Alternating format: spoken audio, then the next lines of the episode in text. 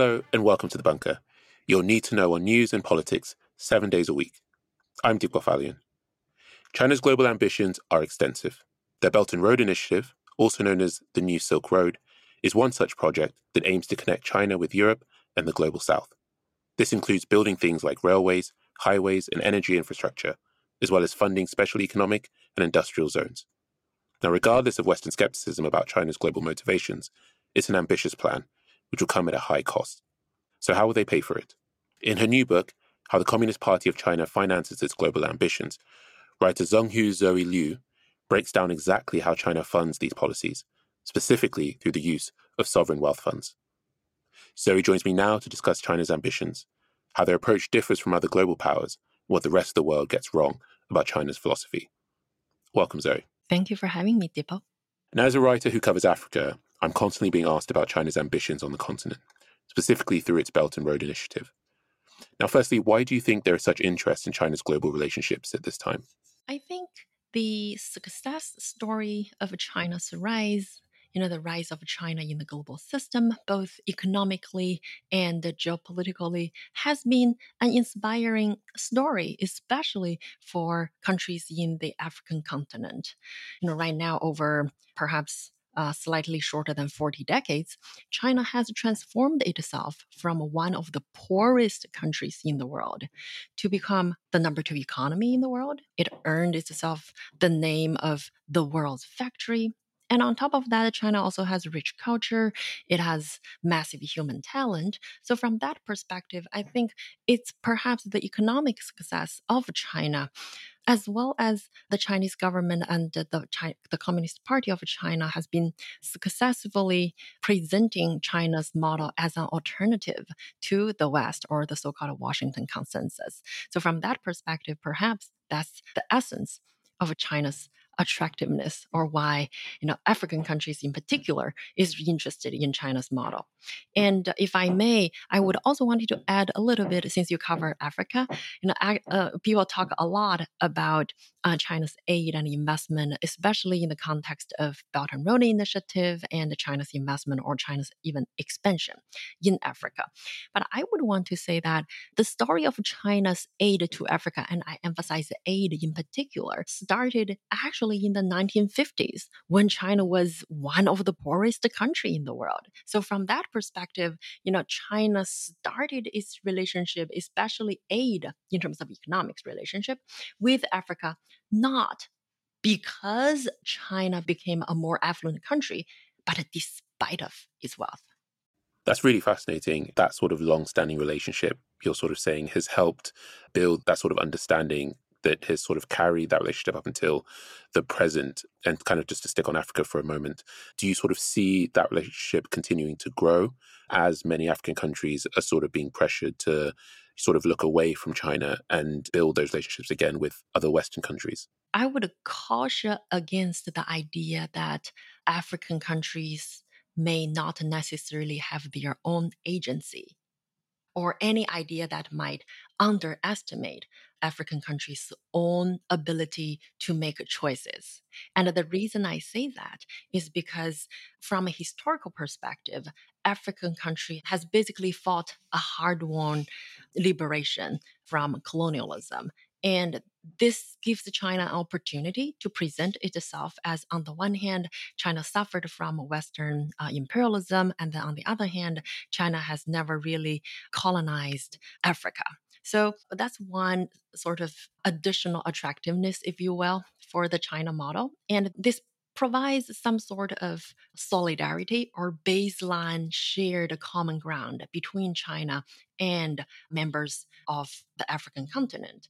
I'm sort of really interested in how, over time, the battlefield in which nations compete sort of shifts. And if we look back to 2013, when the Belt and Road Initiative was first announced, the world looked very different than it does today. How would you describe China's current foreign policy focus? In a Dipo, you are right. Back in 2013, when the Belt and Road Initiative was launched, the world was very different. And if I can take a step back, I would uh, start with what China's ambition was back then. At the beginning of 2013, President Xi Jinping took power. And since then, he has been ruling China of now entering into his third term unprecedentedly, right? So back in 2013, at that time, the global environment was certainly much nicer to China compared with it is now today. But the problem really came from inside China. And at that time, China was suffering from the massive 4 trillion renminbi stimulus in uh, during the global financial crisis. Now, during the global financial crisis, that 4 trillion stimulus lifted the global economy to a certain extent. At least, you know, China was not one of the draggers at that time, but it actually created a lot of unintended consequences, one of which was the expansion of the shadow banking system, as well as the expansion of the local government finance vehicle, which created lots of problems with regards to local government debt. And a lot of these really wrap into the story about China's overcapacity issue. You know, four trillion is a lot of money, and it created a lot of infrastructure investment, yes, but also unused road leads to nowhere or hollowed apartment buildings. And basically, it's created a lot of domestic overcapacity issue. And that was actually the original motivation for President Xi Jinping to launch the Belt and Road Initiative. So, in other words, the original agenda for the Belt and Road Initiative was not necessarily to become a geopolitical or geoeconomic power projection platform, but really was to use the international market to solve China's domestic problem. So, for our listeners who don't know, what exactly is a sovereign wealth fund? There is actually not a universal agreement in terms of what is or what is not a sovereign wealth fund. But generally speaking, scholars would agree that a sovereign wealth fund are government owned investment institutions that are funded by natural resources or capital surpluses to uh, for the purpose of intergeneration wealth transfer or to cushion commodity price volatilities or even for domestic development purposes. Now you see, we are really cl- clustering a whole bunch of different institutions, perhaps with different functions, under this whole umbrella of a sovereign wealth fund. And you write about sort of how China's sovereign wealth fund differs from what we traditionally understand as a sovereign wealth fund.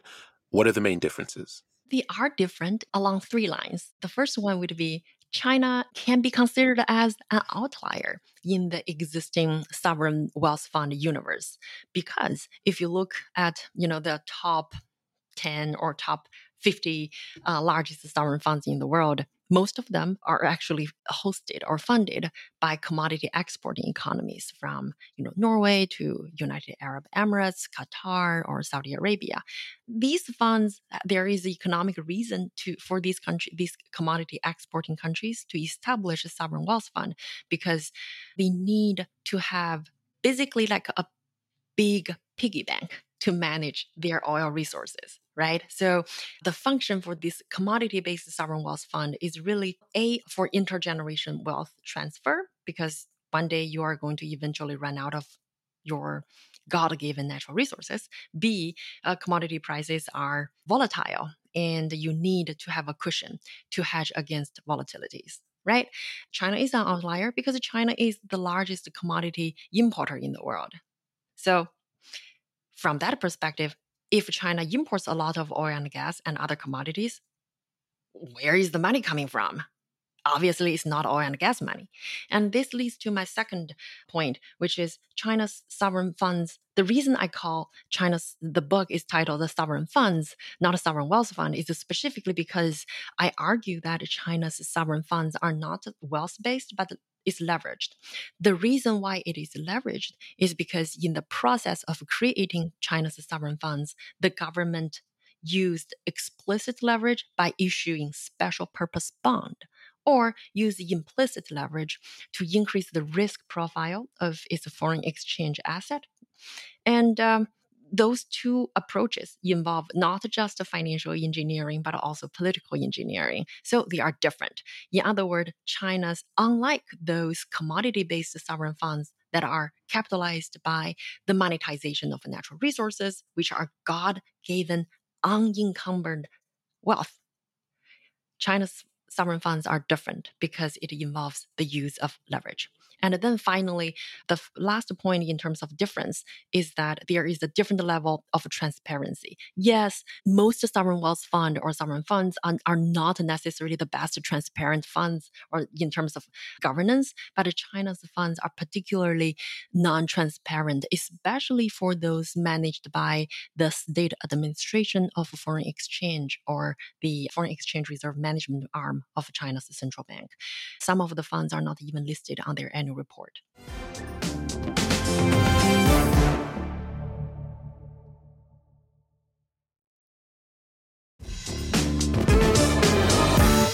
Now, all of this is happening sort of in the middle of a housing crisis, rapid deflation. With that context, how is the use of sovereign wealth funds in this way seen within China? The Chinese economy right now is not in its best shape. You know how, how this relates to China's sovereign funds. Uh, I would say that if we look back to the first time when China used the foreign exchange reserve to create a sovereign funds, it was actually during a crisis. That crisis was perhaps even more urgent, I would argue, than the current crisis that we are seeing, because the Chinese banking system in particular have long suffered from non-performing loan issues, especially throughout the 90s. And in the early 2000s, around the time when China joined the WTO in December 2021, certain measures showed that China's major state owned commercial banks were uh, having non performing loans as high as more than 20%.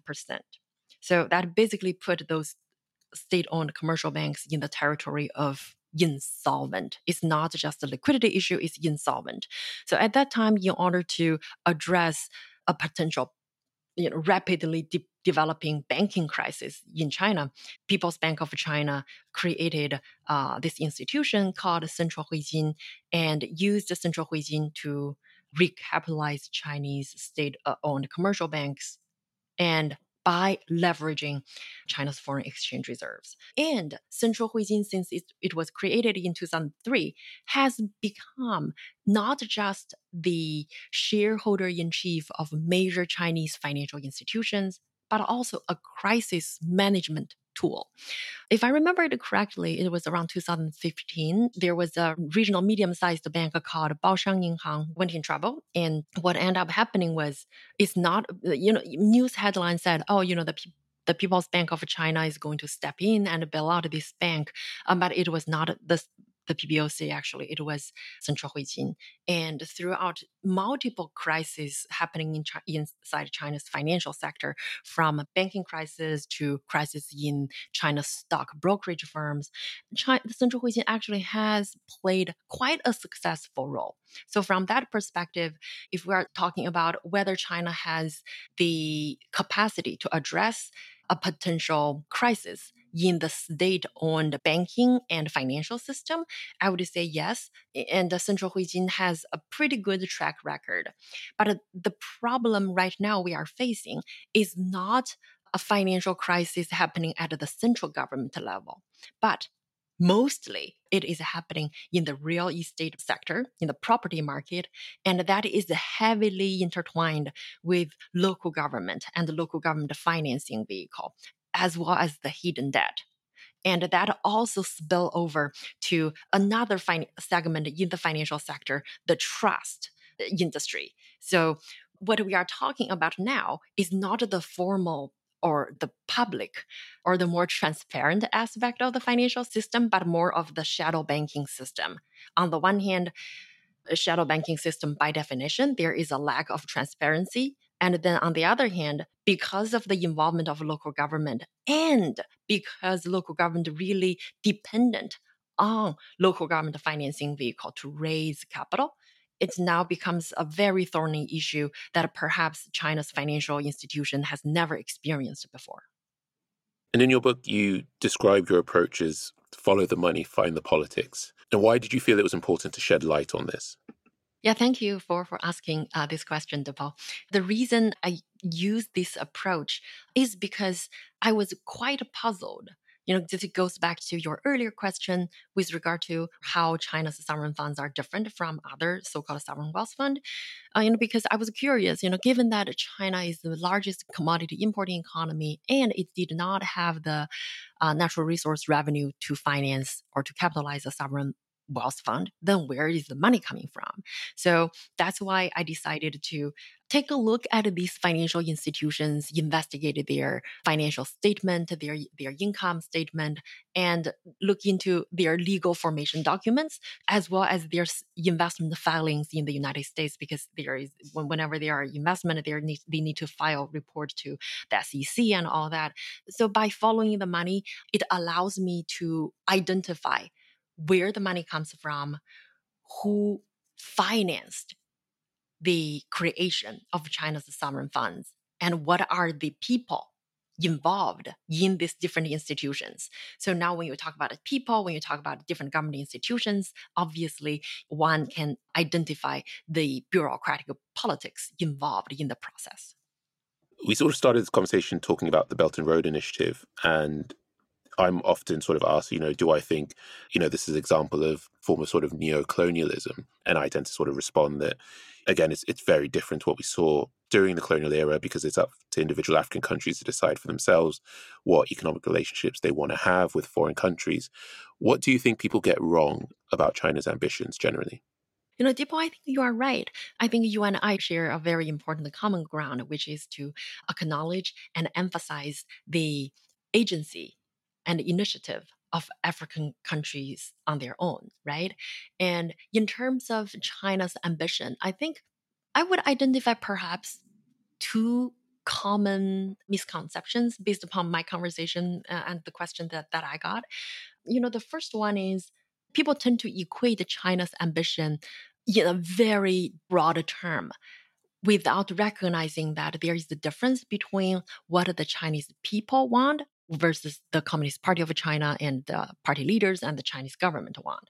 So there is a difference between the people's aspiration or their pursuit versus President Xi Jinping and the Communist Party, right? So that's the first one. I, I think it's perhaps very important to acknowledge when we think about China, you know, China is a big country, it's 1.4 billion people, and there is a is a fragmented system. And what the people want is different from what the government want, and I think, uh, or the party want. I think this is this has been most vividly on display during COVID. Remember, there was a period of time uh, when on social media there were images showing people's protest, and what did they protest? They said, "We don't want COVID test, we want food." Right? So, you know, I think that kind of difference should be acknowledged. And then the second common misconception is that uh, we tend to only focus on China's or the Chinese government and the Communist Party of China's ambition without realizing that in order for their ambition to be materialized, they need to have the financial resources. It's not that, you know, they have a magic wand, poof, you know, the whatever they desire, they can they can achieve without any budget constraints. They actually need money, especially now when the Chinese economy slows down and the Communist Party of China's ambition seems to be continually expand. So how are you going to find the money finance your expanding ambitions? That is also a question, right? So those would be, you know, like my two broad uh, assessment in terms of misconceptions. I think that leads us sort of perfectly into the final question here and that sort of looking to the future, how do you see China's ambitions expanding or perhaps contracting based on the returns they've had to date, and also sort of based on what the average person in the country wants? Uh, I think that is a difficult question to answer. Part of that is because I am genuinely concerned that the gap between what the people want and what the party and party leaders want under President Xi Jinping's leadership, that gap has increased and increased dramatically. The reason I am worried is because you know using data you can empirically observe Chinese people's actual household disposable income growth has declined since President Xi Jinping came to power. In other words, over the past 10 years, Chinese people can materially experience not just a weakening of their household balance sheet as expressed through you know, housing price depreciation, but also they are not earning less money, but they become less secure about their own economic future. Because multinational companies are not necessarily uh, investing more in China, and that basically means high paying jobs are not growing. And uh, for a lot of these Chinese youth in particular, once they get out of college, their hope was to get a high paying job working in a modern Western style company. But those kind of opportunities seems to be closing. And as people's desire for lifestyle improvement or welfare improvement has not changed, right? But it seems that the Communist Party of China's under President Xi Jinping's leadership seems to be focusing a lot on uh, self-sufficiency and the idea is to not being dependent on the rest of the world especially the west but uh, make the rest of the world more dependent on china and making china an indispensable part of the global system i think that speaks a lot to the party's ambition rather than what the Chinese people actually want. Zoe, thank you so much for joining me in the bunker. Thank you, Dipo, for having me. Listeners, if you enjoyed this episode, please spread the word or support the bunker on Patreon. For as little as £3 a month, you can get your episodes advert free, in addition to a whole host of extras. I'm Dipo Faloyin. Thank you for listening.